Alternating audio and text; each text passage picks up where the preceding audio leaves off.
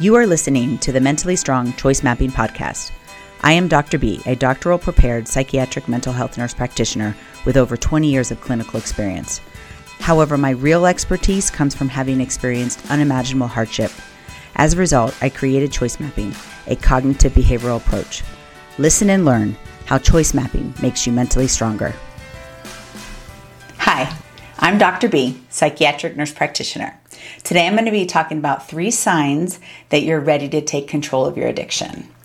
The first is acknowledging the complexity of addiction. Um, and then the first picture I have here is kind of the stepping stones or the stones involved in this, this complexity of addiction.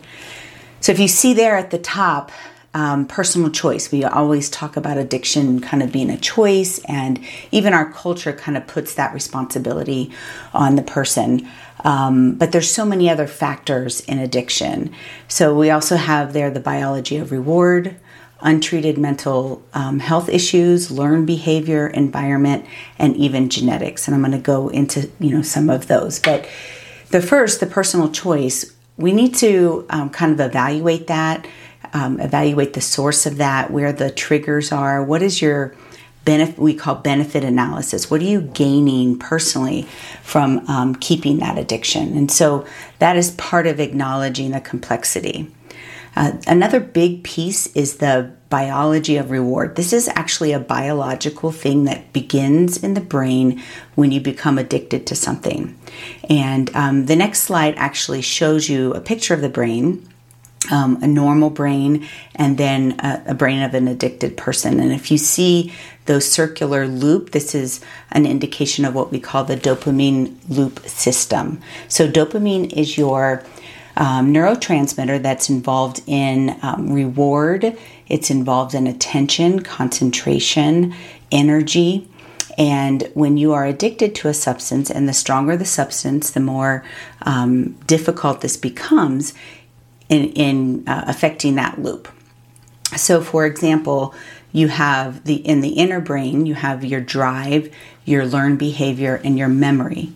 Um, but the tr- control is all the way up in the prefrontal cortex. So if you see in a normal brain, that dopamine loop goes very far up into the prefrontal cortex, causing um, or allowing you to have control. The more you use a substance that you are addicted to, the um, more the reward and the learned behavior and the memory are stimulated, and the, that loop gets smaller. Okay, so it, it becomes harder and harder to control that addiction. And it's harder and harder to find other things that release dopamine, because you, you um, are giving an immediate reward with um, some of these substances.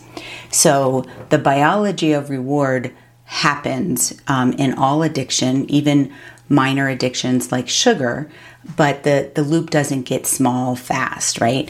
So with the stronger um, drugs like meth and heroin, that loop will um, get very small very fast, because the reward and the dopamine flooding happens um, so quickly, and, and such a biologically strong uh, thing that's going on there.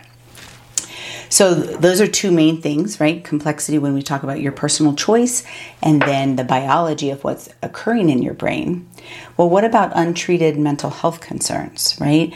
If you are depressed, if you have bipolar or some other mental health uh, condition and you're not treating that, it becomes very, very difficult to actually abstain from substances, because your your brain um, needs some sort of balance, right? So if you think about depression, Depression is by theoretically no, low neurotransmission. If you are using a substance that is flooding your brain with neurotransmission, when you don't use that substance, you're actually depleting it even more and more, right? So even if you are already depressed, you are creating more depression.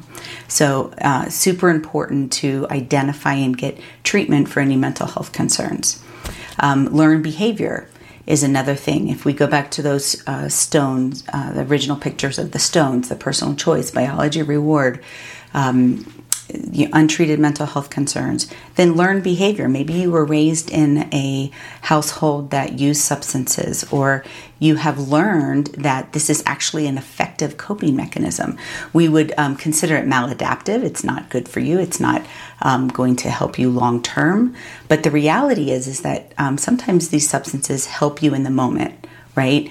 And so you learn that this is effective. So we have to kind of retrain our brain um, in that aspect as well. And then you have environment. Sometimes this environment is of your control and sometimes it is not, right? So if you are young and you are living in, in a household that, that um, is very stressful, um, maybe dangerous, um, or you're homeless living on the street and you, you um, aren't don't feel safe, right? These are things that the environment are contributing to your ability to choose to be sober. And then the very last, actually smallest aspect is genetics, right? So, you know, supposedly we can't change genetics, but it's really only a small piece of your addiction and you can overcome. It's just a predisposition to addiction. It is not a um, disease state. Okay, so that's a lot of information just in this first thing of understanding the complexity of addiction and that um, the, there's many components that you have to address. Okay, it's not just about willpower. Uh, the second thing that I want you to, to acknowledge is that um, you have qualities. So depending on how long you've kind of been wrapped up in your addiction, uh, you might only know that as your qualities. You may have um, burned bridges with your family. You may be known as an addict. Um, and I just challenge you today to remember who you were before your addiction.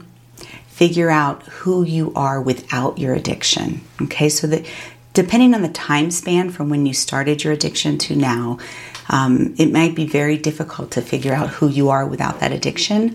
Um, but I challenge you that that is an important piece to know um, is to who you are without that addiction and identify who you want to become. And, and that's where choice mapping comes in. We, we talk about personal vision. So it's not just about, oh, I want to be sober from this addiction, right? It's who do I want to be? What kind of person? Um, not just, you know, what kind of job or what kind of um, uh, thing you want to do, but what kind of relationships do you want to have? What kind of person do you want to be? Um, and those are important in figuring out who you are. So the first one is acknowledging the complexity of addiction. And the second is acknowledging that you have qualities and that you have a purpose outside of your addiction. Um, and then the last, and um, unfortunately, the reality is, is that it is hard work. Um, again, it's not just about willpower. You have to, you know, look at that big complexity and you have to address each and every one of those stones. And so again, we use choice mapping for this. We we sit down and we say, okay, what are what are the emotions around this? What is some of the psychology things that have come up as you identify um, your addiction? And we map those things out. And where did they come from? Where are the core connections? What are the triggers that are causing you to relapse? And we identify those. We identify triggers, grief, trauma. Unfortunately, so many people struggling with addiction are also victims of trauma. And we must, must, must process and learn to move forward from trauma. Um, otherwise, we're really just self-medicating with our addiction. Um, anxiety. Uh, oftentimes people are self-medicating their anxiety with things that are C N S depressants like alcohol. Again, behaviors and choices. We know that that um, there is a, per, a large personal choice around addiction, and you can choose to not use your addiction, but you need other coping skills around that too. Um, you need to forgive yourself, and again, coming up with that that personal vision, creating a plan around all of those components that we talked about in the complexity, right? A plan to choose to be sober, okay? One of the things, one of the most popular addiction treatments or self-help is A A and N A. It has helped millions of people, right? Uh, there's two things about this program that I do not like. One, The first one is that they say um, the first step is to acknowledge that you have you are powerless over your addiction.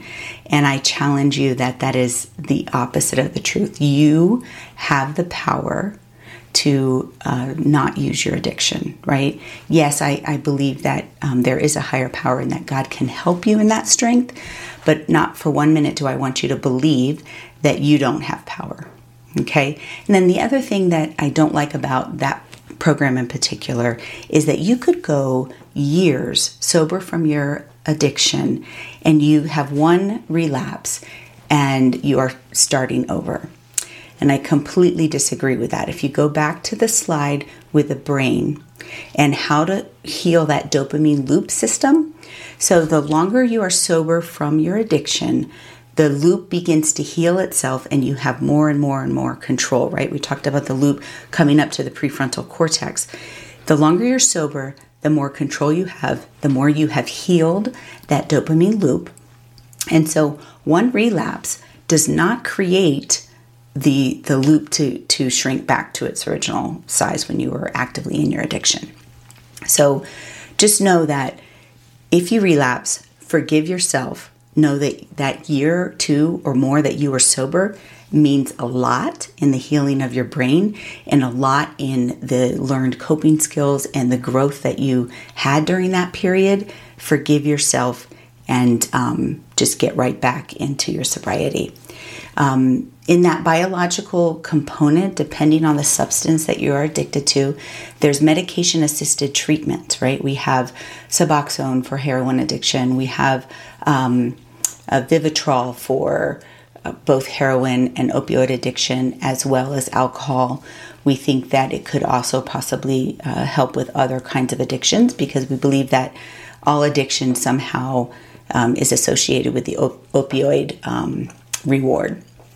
So if you feel like you need help with this, the biological component, please um, seek out a doctor in your area that does that kind of treatment. And um, the psychology, we talked about, you know, using choice mapping or getting getting help around that. Okay. So again, those three things, if you are ready, acknowledging the complexity of your addiction, acknowledging your personal qualities and purpose, and acknowledging that this is going to be hard work, but you can do it.